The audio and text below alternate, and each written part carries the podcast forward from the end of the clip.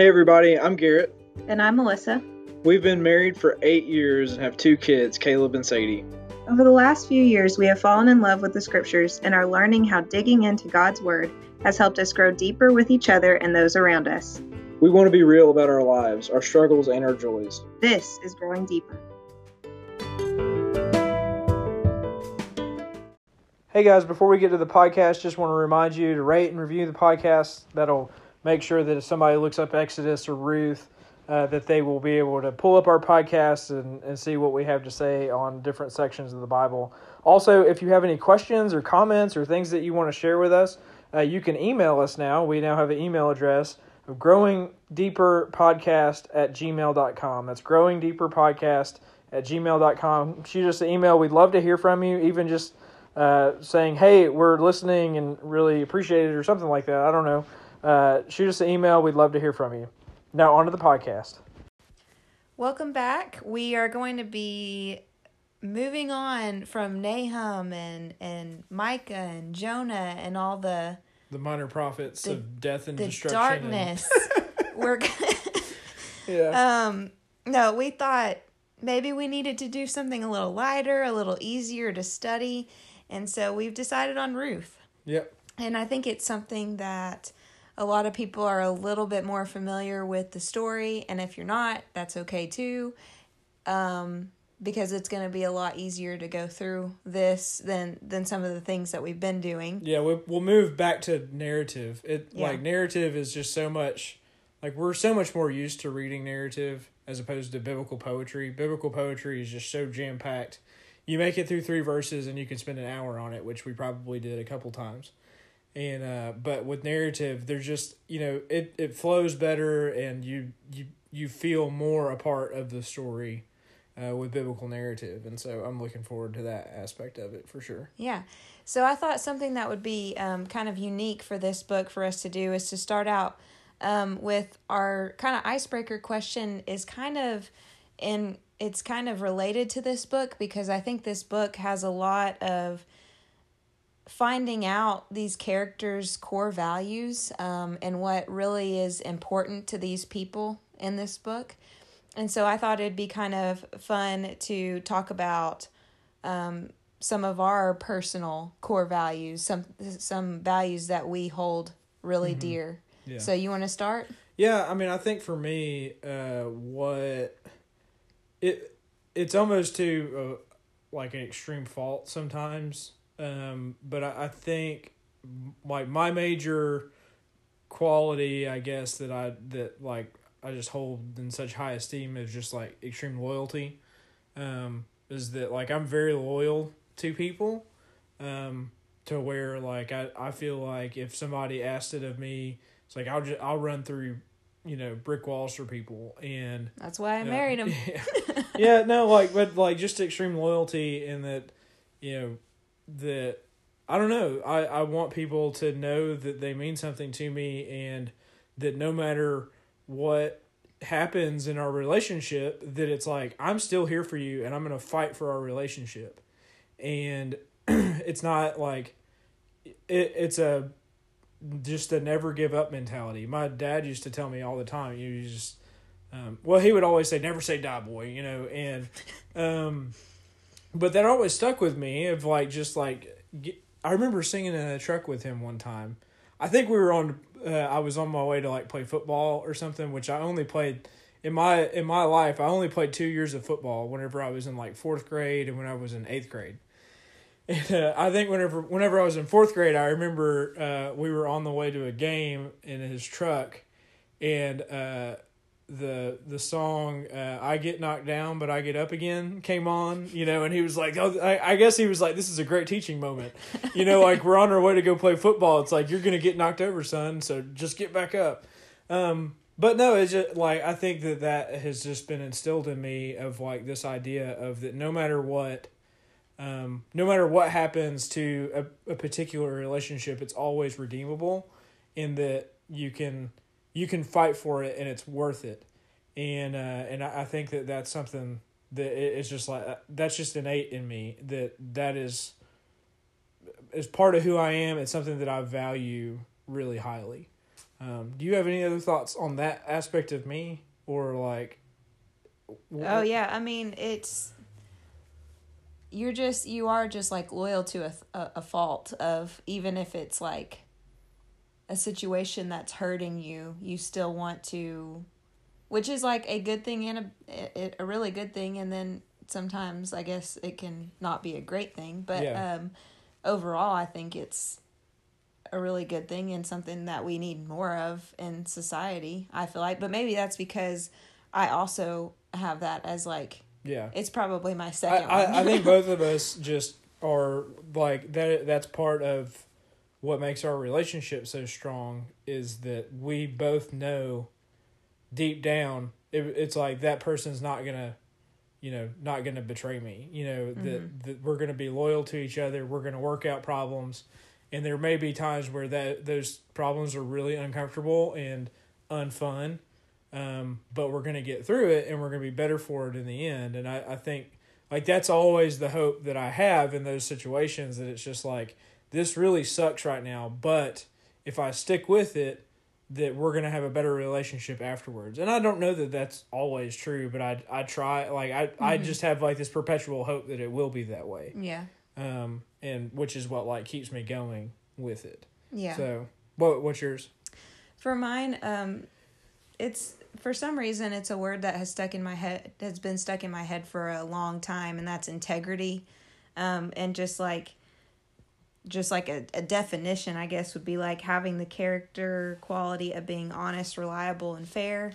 It's also like, you know, what do you do when nobody's watching, or like making choices that are not for your own self, but like, you know, what is the right thing to do? And not that I always, you know, make the perfect decision, but I think that it's something that I will literally sometimes take the route that's going to be harder for me or not as much personal gain for me, because I'm so, maybe it's out of fear too, of just like, doing the wrong thing, the morally wrong thing, yeah. the ethically wrong thing. Yeah. And so I'm not going to risk like seeking personal gain if I think it's kind of a sketchy way of getting there. Yeah. I don't know. You know, no, I think, I mean, you're very much a rule follower. Yeah. You know, you've always been that, and that it's like, if there's a possibility this might even be close to being wrong, then there's no way we're going to do it. It's like, it'll even be like, if it was like using a coupon after date. Oh yeah. I wouldn't even try. Let's say there's like $1 off $1 ice cream at McDonald's and it expired yesterday. There is not a chance that Melissa will try to use that coupon today because it expired yesterday. And if they catch me, I might go to jail, and then I might go, like, they're going to arrest me, and then the kids are going to be stuck at McDonald's by themselves while I'm in jail. You know, so, so but, wow. Like, I think, like, you take it even to that level sometimes. I think, you know, like, if we're on a hiking trail, and it's, like, do not cross this, you know, rope thing or whatever, and you're like, ooh, let's go see what's over there. Yeah, I'm like, you better not, son. Like, get back over here. This is actually kind of a true story. That is a true story. It's like, do not cross, and I'm like, I just want to see. I'm not gonna. Nothing's gonna happen. He's better about not doing that now that we have kids, and they'll go and potentially, you know, right, hurt themselves. Yeah. But yeah, I mean, I think in general, I just being honest is something, and doing the right thing, I feel like, is a lot of times something that is in my control. And I don't know. I think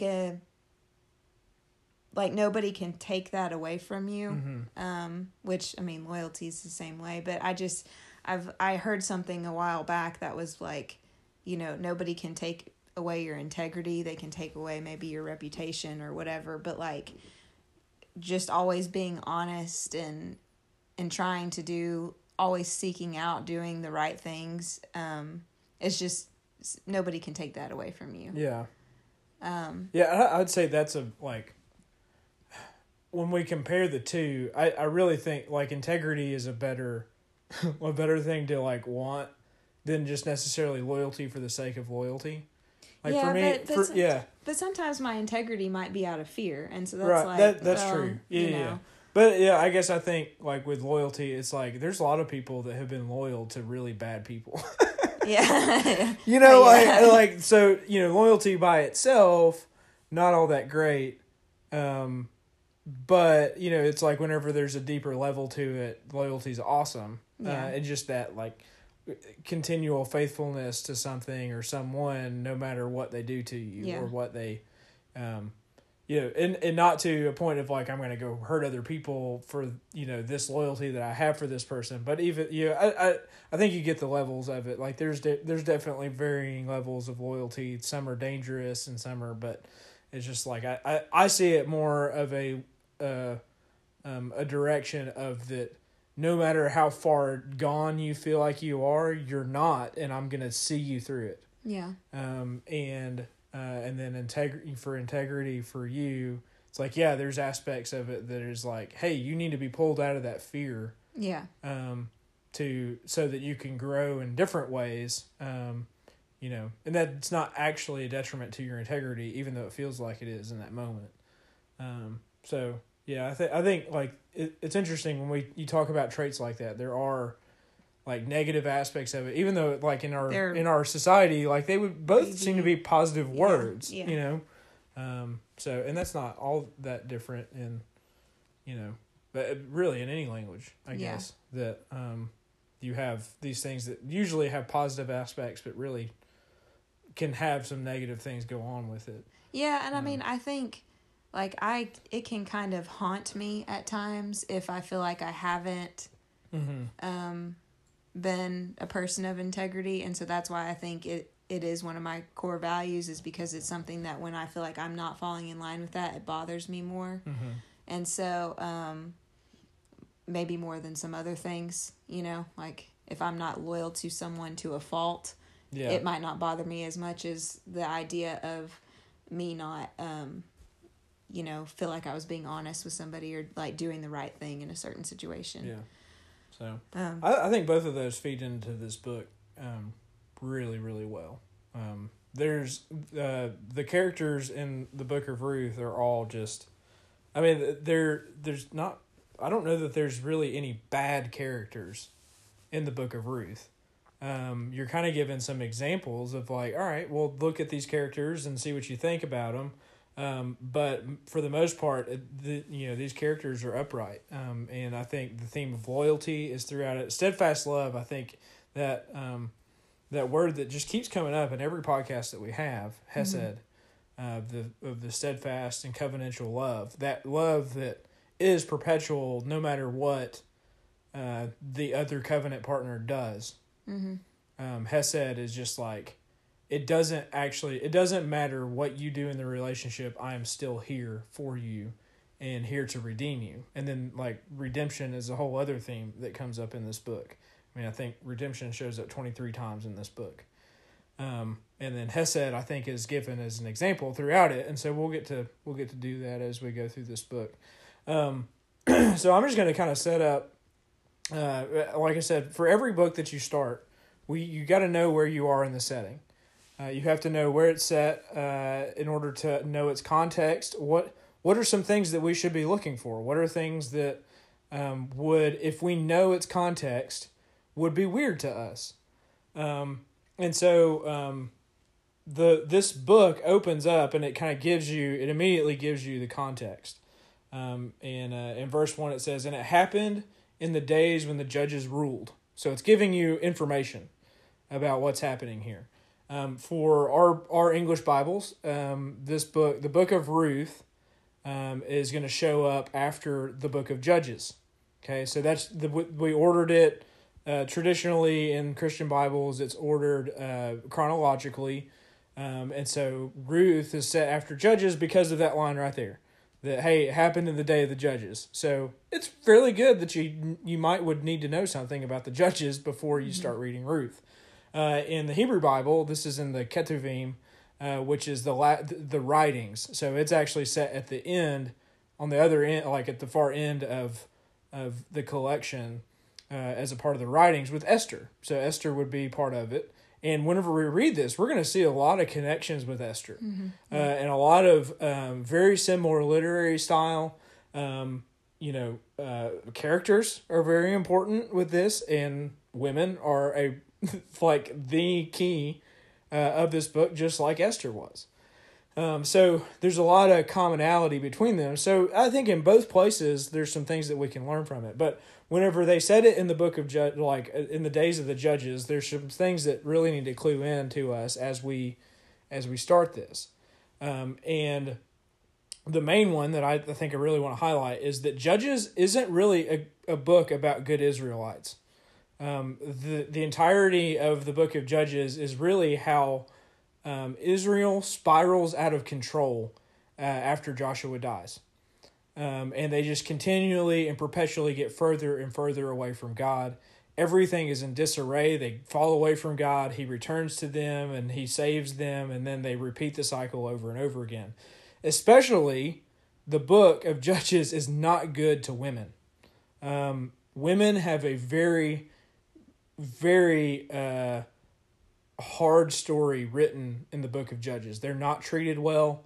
And it's not because women aren't supposed to be treated well. It's highlighting that they aren't treated well, even though they were supposed to be the ones being taken care of. In that society, they were supposed to be the ones that were looked after. And instead, all they are is property in the book of Judges.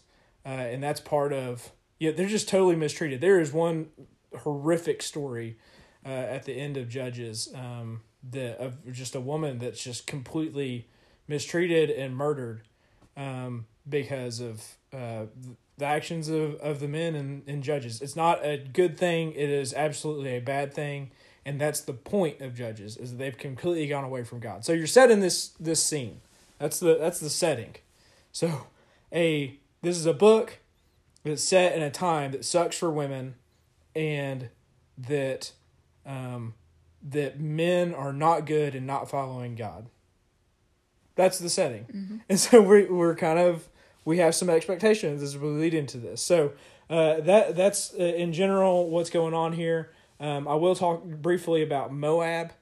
So Moab's going to come up. Ruth is from Moab, and we're going to see that in this first reading. But Ruth is from Moab, so there's some expectations that are set there. Moab, there's a story back in Numbers. We talked about this on the podcast before. There's a story in Numbers about a guy named Balaam. And Balaam is a prophet. He has a donkey who's very charismatic. And he... anyways... the donkey gets in his way. That's the most popular story of Balaam is his donkey. Whenever the donkey talks, but Balaam is hired by Balak, the king of Moab. He's hired by them to give a curse to the Israelites as they're wandering in the desert. Okay, so that's like the first interaction they have with each other, and they haven't trusted each other ever since. So they're like mortal enemies. They're also like tied in Genesis to Lot. So Lot would be like, to them, they're sort of tied, but ultimately Israel just sees them as their enemies for the most part. Or at the very least, they distrust them heavily. So that's kind of the setting. So you want to read the first section here?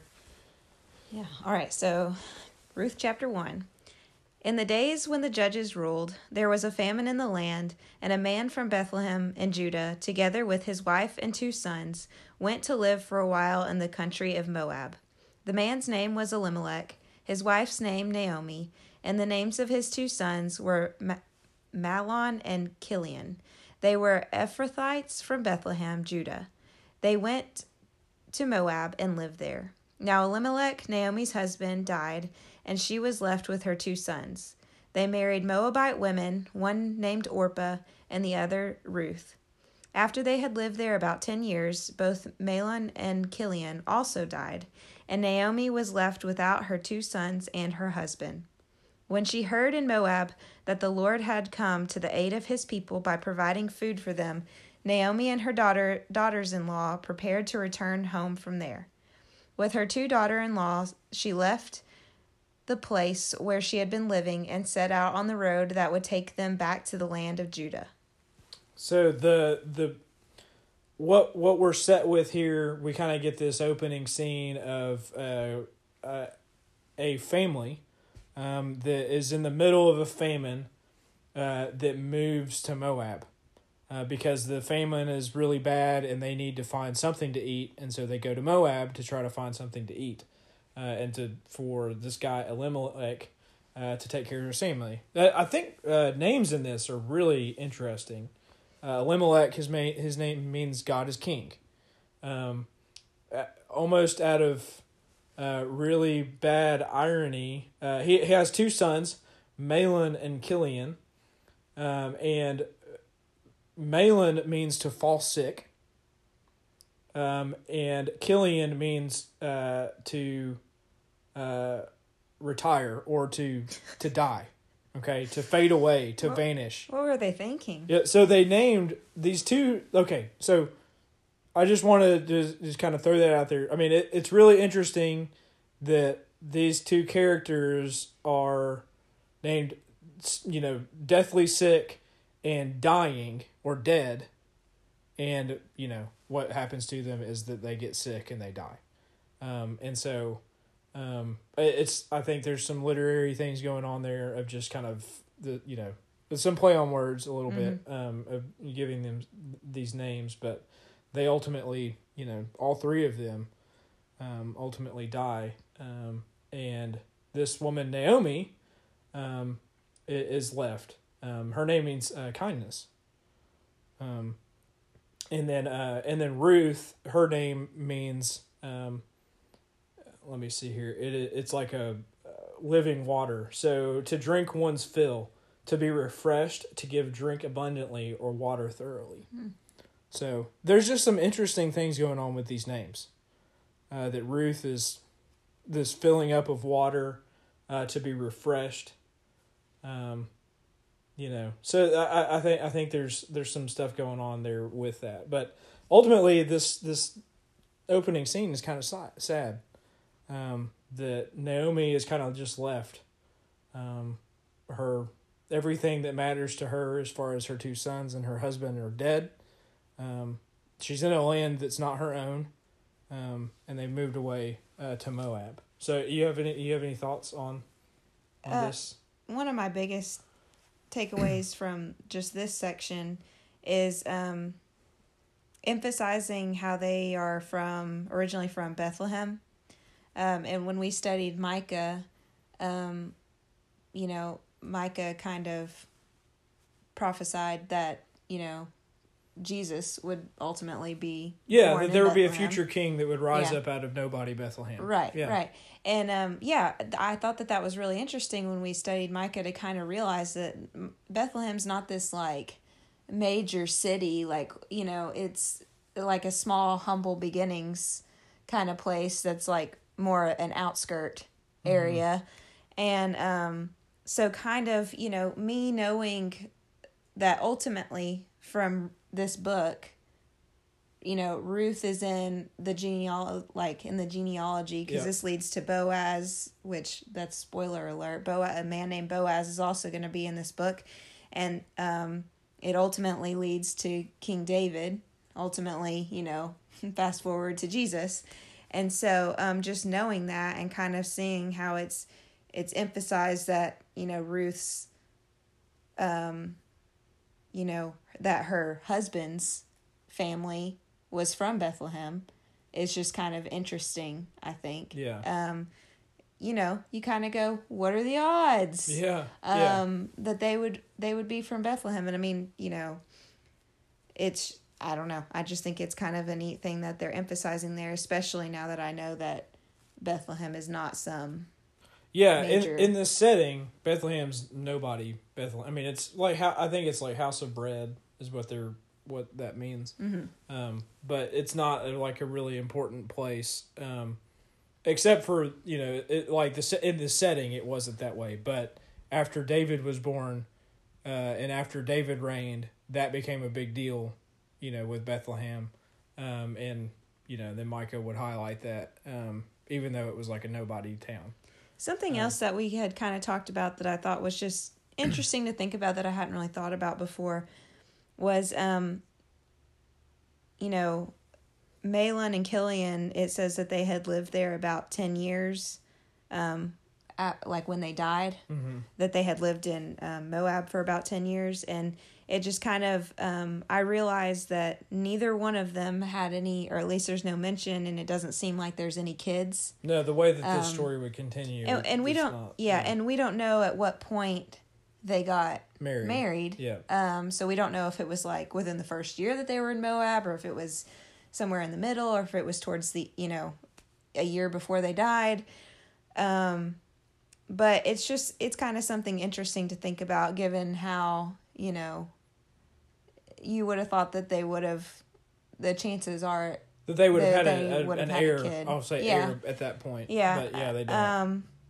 And so that's kind of interesting. But then that also kind of highlights to me that, at most they knew Naomi for 10 years.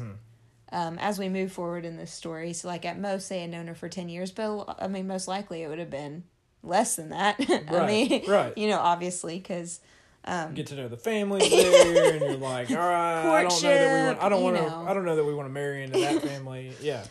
So, it's just kind of interesting to think about that from a time perspective, is something that I never really considered before. Yeah. Just keeping that in mind as we move forward, I guess. One thing too, to highlight, and I like themes. Like, if you haven't caught on to that yet, I'm big on a theme. Big theme guy. Yeah, no, I'm big on themes. And so whenever I see a repeated theme, it means something to me, and I feel like I should highlight it and see how it develops. But this isn't the first time we've heard of a group of people moving out of a location because of a famine and going outside of their land. Mm-hmm. This is a repeated theme throughout Scripture. Abraham's the first one to do it. God tells him to leave the land. He actually leaves Babylon. He goes into the land, which is the promised land, and he says, hey, this is the place I'm going to give you, right? And they have that whole number of the skies, number of the stars in the sky is going to be your descendants. But it says that there's a famine. And so what happens is that Abraham takes his family and they go to Egypt. And some bad things happen in Egypt. Abraham, it says, no, this woman who is Sarah, his wife, this is my sister. He lies about the whole situation, and Sarah gets put in a precarious situation, and she's kind of used and abused. And then, God delivers them from it, and then they go make their way back to the promised land. Isaac would do the same thing. He would repeat the same story. And then the children of Israel would be just exactly that. Whenever they go into Egypt, Jacob actually then goes into Egypt because there's a great famine, and Joseph knows what's up because he's already in Egypt. He knows what's up. There's a famine, which drives Jacob and his family into Egypt. And it begins with a lot of promise, but then the story of the Exodus would pick up, and it's not so promising anymore. And so we have the same theme here. There's a famine. This family of dude named God is King is sent. They go into Moab. They go into a foreign land, and bad things happen. Not necessarily because God causes them, or because they did something bad. That wasn't the case. In the case of the Exodus, Israel didn't do anything wrong. They were just in Exodus, and the Pharaoh was bad. And so for this one, it's not because they did anything necessarily wrong. It's just that bad things happened to them while they were there. And so we kind of have that repeated theme, and but now we have this widow and her two daughters-in-law, and you're like, what's going to happen? You're in Moab, right? Yeah. Well, and it's sort of like this little glimpse of a blessing, though, that that the Lord has come to the aid of His people, to where Naomi has gone through such great loss that now she has an opportunity to return to her homeland at the very least. It's like a little glimpse of a blessing for her, I think. Yeah. So, and I think that this is following the Exodus story. So they're going to leave. They're going to leave the foreign land, and they're going to return to the promised land. So you're kind of picking up on the theme, but they're in Moab, and then these two daughters. So some things aren't lining up. Yeah. But most of it is.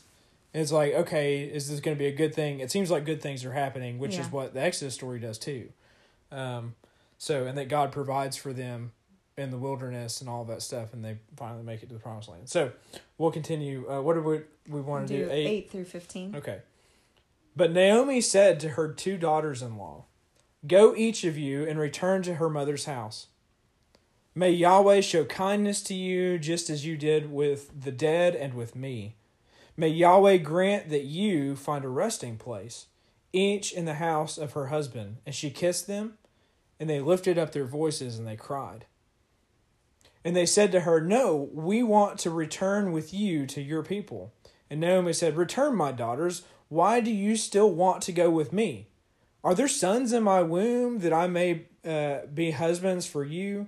Turn back, my daughters. Go, for I am too old to have a husband. And if I should think there is hope for me, even if I should have a husband this night, and even if I should bear sons, would you therefore wait until they were grown?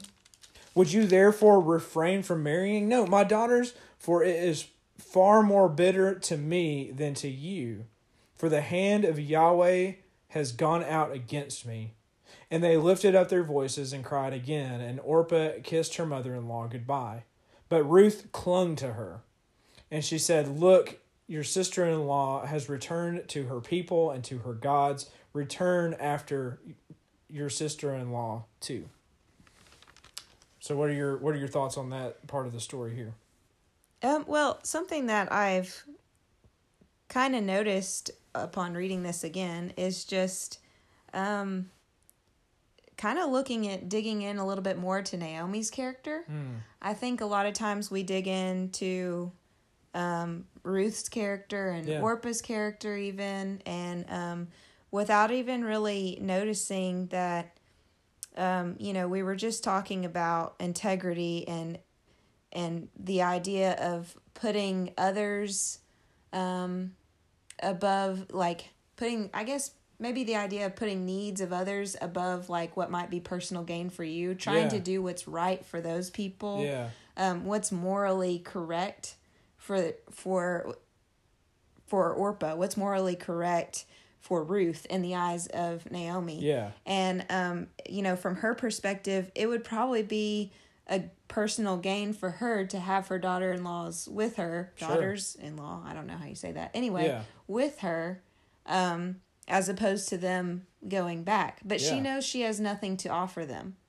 And so for her to do that and to say, you know what, I'm just going to be alone, I think that really shines a light to me on her character. Yeah, because she could easily guilt them into being like, "You married my sons. Yeah, and you're part of my family now. Yeah, you need to help. You need to take care of me." And I mean, I can't emphasize enough how hopeless this would be. Remember, time of Judges, things are not good for women in this situation, in this time period. To be a widow in an ancient Near Eastern culture is not good. That's why the Bible speaks out so much about taking care of the widows and the orphans. You have no one to look after you as a widow. And it is so important that you have that and that protection. So for Naomi and her two daughters-in-law to be widows is very vulnerable. It's a very vulnerable situation. And for her to say to her daughters-in-law, "Go home," it makes her even more vulnerable. Yeah, I mean, and she's saying, go find another husband so that you're not in my position anymore. Or go home so that they can take care of you. Yeah. So she's trying to do what's best for them in a time, and she's not looking out for number one necessarily, which I think that's really cool and admirable, because I think when we first read through this, I was kind of thinking about how Naomi is really expressing so much about how she feels God has reached out against her. Yeah. And she's just, kind of goes with that idea of integrity, of being honest with her feelings about that she, God must be against me. It totally feels that way for her. Yeah. And I mean, I think it kind of, I don't know, it kind of shows me it's kind of what we tell Caleb of it's okay to have the feelings. Yeah. It doesn't mean it's, necessarily true. Right. but it's understandable why she would feel that way. Yeah.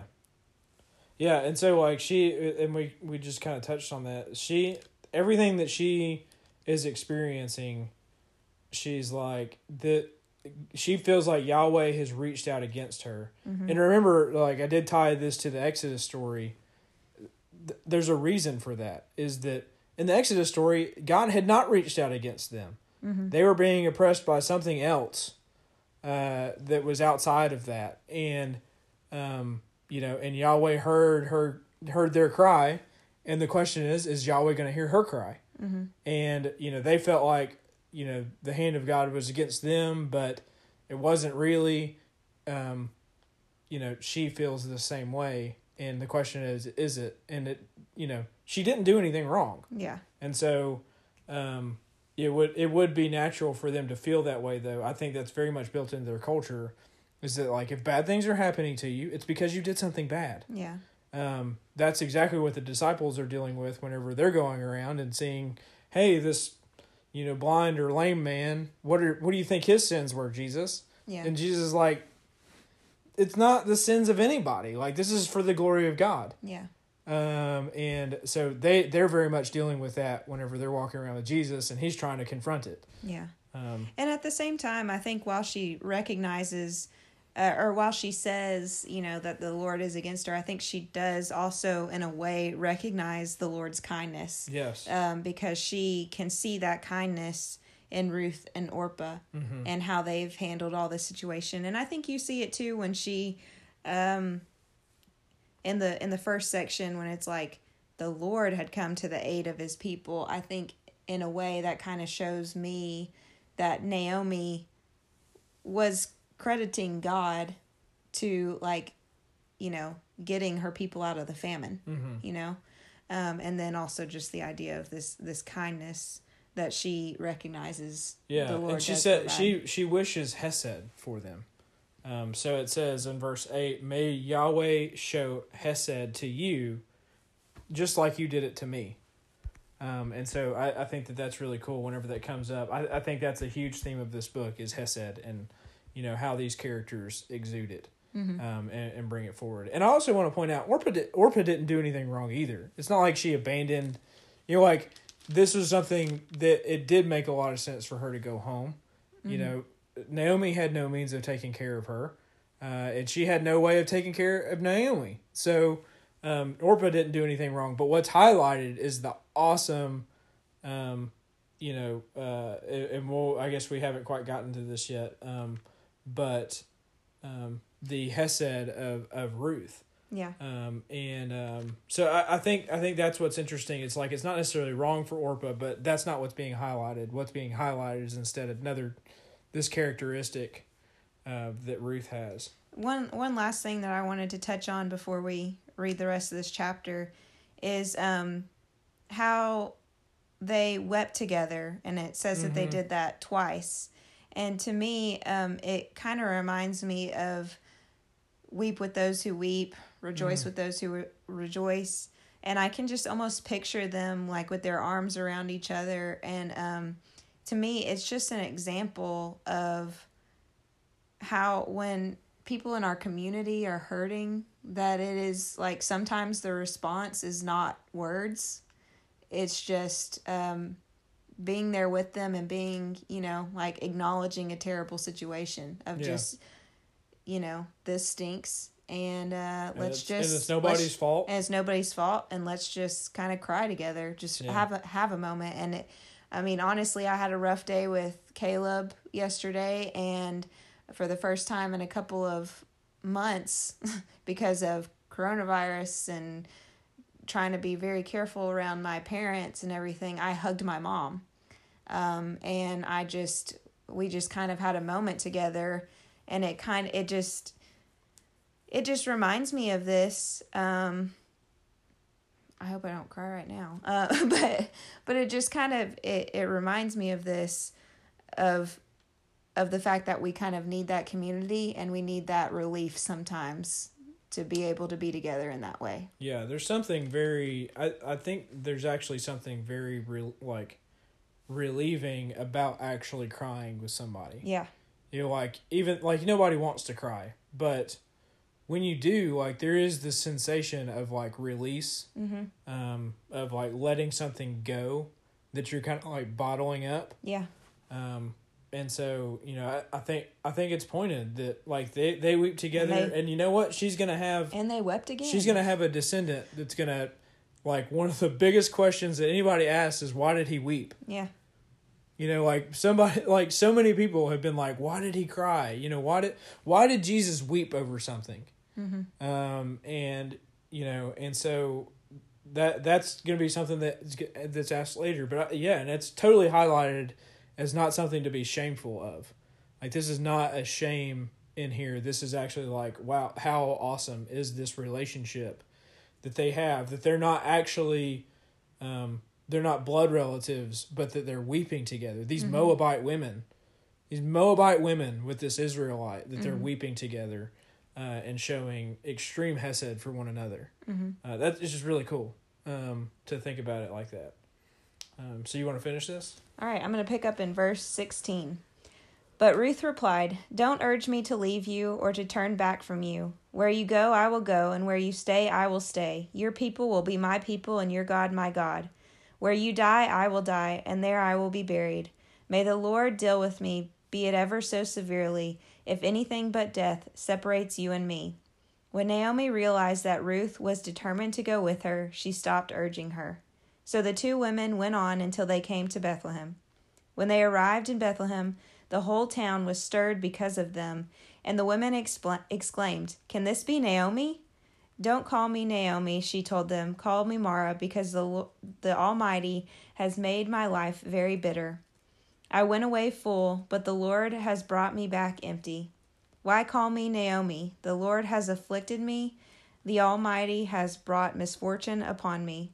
So Naomi returned from Moab, accompanied by Ruth the Moabitess, her daughter-in-law, arriving in Bethlehem as the barley harvest was beginning. So... for this particular section, I mean, like, it's almost like she's like, "Would you just shut up, Naomi?" No, really, but she is just like, "Be quiet. I am here for you, and there's nothing that you can do to stop that." Mm-hmm. And so it's better if you just stop asking me to leave now, rather than continuing to bug me about it, because I'm not leaving you. Yeah. And it is just like... the hesed of Ruth is just so highlighted here. And this is probably the most popular section, most quoted section from Ruth. A lot of times it's quoted at weddings and stuff. And of the, you know what? I'm not abandoning you, and I'm not leaving you here by yourself. You know, even though I could, and I have every right to, I am not leaving you. And that is so much of the character of God, of who he is, that Ruth, this Moabite woman, is exuding the character of God to this woman Naomi, who she has no business, like he has no need for us, and he has no need for Israel. But you know, Exodus 34, that is right after they've completely broken the covenant. God has every right to walk out.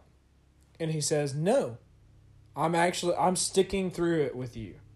And there's nothing that you're going to do that's going to make me give up on this relationship." And they do everything they can to try to make God give up on that relationship. That is what the book of Hosea is all about. I think this book and Hosea is all about the hesed of God, and displaying that through these people. And Ruth is just, she is absolutely like the apex of hesed, and exuding God's character that way. And so that's it right there. Whenever, you know, 16 through 17 is just like, I'm never going to forsake you. I feel like in addition to showing her loyalty to Naomi, she's also showing a loyalty to God, of kind of like a conversion story. Yeah. Because if you notice, Orpah, I mean, she's talking, when Naomi is talking to Orpah, she's saying, you know, go back to your people and your lowercase g gods. Mm-hmm. And so kind of acknowledging that they did not follow Yahweh. And so Ruth is sitting here saying, Naomi, I am with you, and acknowledging who Yahweh is. Mm-hmm. And I think that that's just kind of like this double commitment that she's making, that she's not just making a commitment to Naomi, but that she's making a commitment to God. Yeah. And this section, I mean, you know, and sometimes we kind of laugh about, you know, how difficult the mother-in-law and daughter-in-law relationship can be, and how it's kind of funny that it's used in weddings, because it's like, I never, you know, like I wouldn't just go with my mother-in-law anywhere or whatever, you know, follow her, you mean, be that loyal to her or whatever. I would. Oh, okay. Well, so, I'm just saying. No, but I mean, I'm just saying in general, that is the perception that we have of the mother-in-law and daughter-in-law relationship, of like, this is just so unbelievable that this scenario would happen. And that it's kind of funny that it's used in weddings, since it's between a mother-in-law and daughter-in-law. But you know, really just highlighting the commitment here of the point is not who it's between. The point is the commitment and the covenant that's being made here, in my opinion. Yeah. And just how significant, and going back to what we were talking about earlier with yours being loyalty, this is the kind of loyalty we were talking about earlier, mm-hmm. of just like to a fault. Yeah. And yeah, it might not always be the best. She doesn't know what's to come. Ruth doesn't know what's to come. And so it might not be in her best interest to be this, you know, loyal to a fault. She doesn't know yet, you know, but she's choosing that anyway. And she's making that commitment no matter what. And it's like just this unconditional love. Yeah. And I think that's really cool. Yeah. And so they actually make their trip back to Bethlehem. And what happens here is they're like, who are you? You like, or they're like, is that Naomi? Like, you know, like everybody's stirred up, and mm-hmm. It causes a lot of discomfort in the crowd at in Bethlehem. And you know, I can't tell if it's inherently negative, if it's like, oh, that is Naomi who went to Moab. You know, like I can't tell one way or another if it's like negative, that, oh, you guys abandoned us and went to Moab. Or if it's like, you're back. Yeah, I get the sense it's probably negative, but that's not definitive. And it's like, oh, it's Naomi, and then she's got her daughter-in-law that's a Moabite. Oh, great, a Moabite. And so they're and then she says, don't call me Naomi, instead call me Marah. And so that's a play on word. So in verse 20, it says, you should not call me Naomi, call me Marah, for Shaddai, the Almighty, has caused me to be very bitter. The word there is, has caused me to be very marar. So call me Marah because my life is marar. And it's because she attributes it to God has done this to her. Mm-hmm. And that's not standing by itself. There has been another instance in Israel's history where their life was made marar, and that was in Egypt. And so there, we just continue to have that theme. And so I think the question that we have as we end chapter 1 is, it's the same question of the Exodus. Is God going to be the same for them? Like, we see the themes of Exodus, but is God going to be the same for them as he was for the Israelites in Exodus? This is a Moabite woman, and they left, you know? And so that question is kind of left hanging on the table after chapter 1, and so the rest of it is going to be, well, does he, you know, take care of him the way that he took care of us, or does he treat them differently because they're Moabites, you know, or she's a Moabite, and so I think that's where we are. Do you have any other thoughts on this? Do you want to maybe mention the significance of maybe the barley harvest at the end of this? Oh, okay. So this is typically read, actually at it's traditionally read at Pentecost. So Pentecost would be the celebration of whenever the Israelites leave Egypt, and then 7 times 7 days plus 1. they would end up at the mountain. And so Pentecost is the celebration of the covenant that's made, and that would usually happen around the barley harvest. And so this, it's almost like they're leaving, you know, like you just sense all this Exodus stuff going on, but the barley harvest is like the second harvest. You would have the wheat harvest, I think, would be the first one. You would have the first fruits, that would be at Passover. Mm-hmm. And then the barley harvest is the second, or the second fruits, which would happen somewhere around 50 days later, maybe, you know, plus or minus. Like, you can't just, like, tell when barley's going to be ready to harvest. But so I think there, and also there's this, remember, like, this started with a famine. And so now we're talking about a harvest. Mm-hmm. So there's this, like, front and back to this chapter. It's like, oh, well, it started with a famine. Now it's with a harvest. What's changing in this story? Like, it seems like a lot of bad things happened up front. Naomi is empty. This chapter is about how Naomi has been left empty. And so the question is this woman, Ruth, whose name means filling up of water, is Naomi going to be filled up? And so there's this, there's so many things I think that are like playing on themselves literarily that are very interesting. And so you're left with kind of those questions. You've got the harvest. What's going to happen at the harvest? And so I do want to close off with one thing. This is a quote that I love. It's not from any of the movies, but from Lord of the Rings, just like every other quote I probably give. It's not a Harry Potter. There's a scene in the book where Frodo is trying to leave the Shire. He's trying to get out of the Shire on his own. And he doesn't want anybody to follow him. And he is just like, he doesn't want to put his friends at risk. And really, Frodo's like an older character. In the books, he's like much older than Merry and Pippin and Sam. He's much more a father figure to them in the books. Whereas in the movies, they're all like buddies. Mm-hmm. But anyways, he's trying to get out on his own, and Merry and Pippin catch up with him. And they have this scene where, you know, like Frodo's trying to get them to leave him. Like, don't go with me. This is hard. Yeah. I can't let you go with me. And this is what they said to him. He said, they say, and you can trust us to keep any secret of yours closer than you can keep it yourself. But you cannot trust us to let you face trouble alone and go off without a word. We are your friends, Frodo.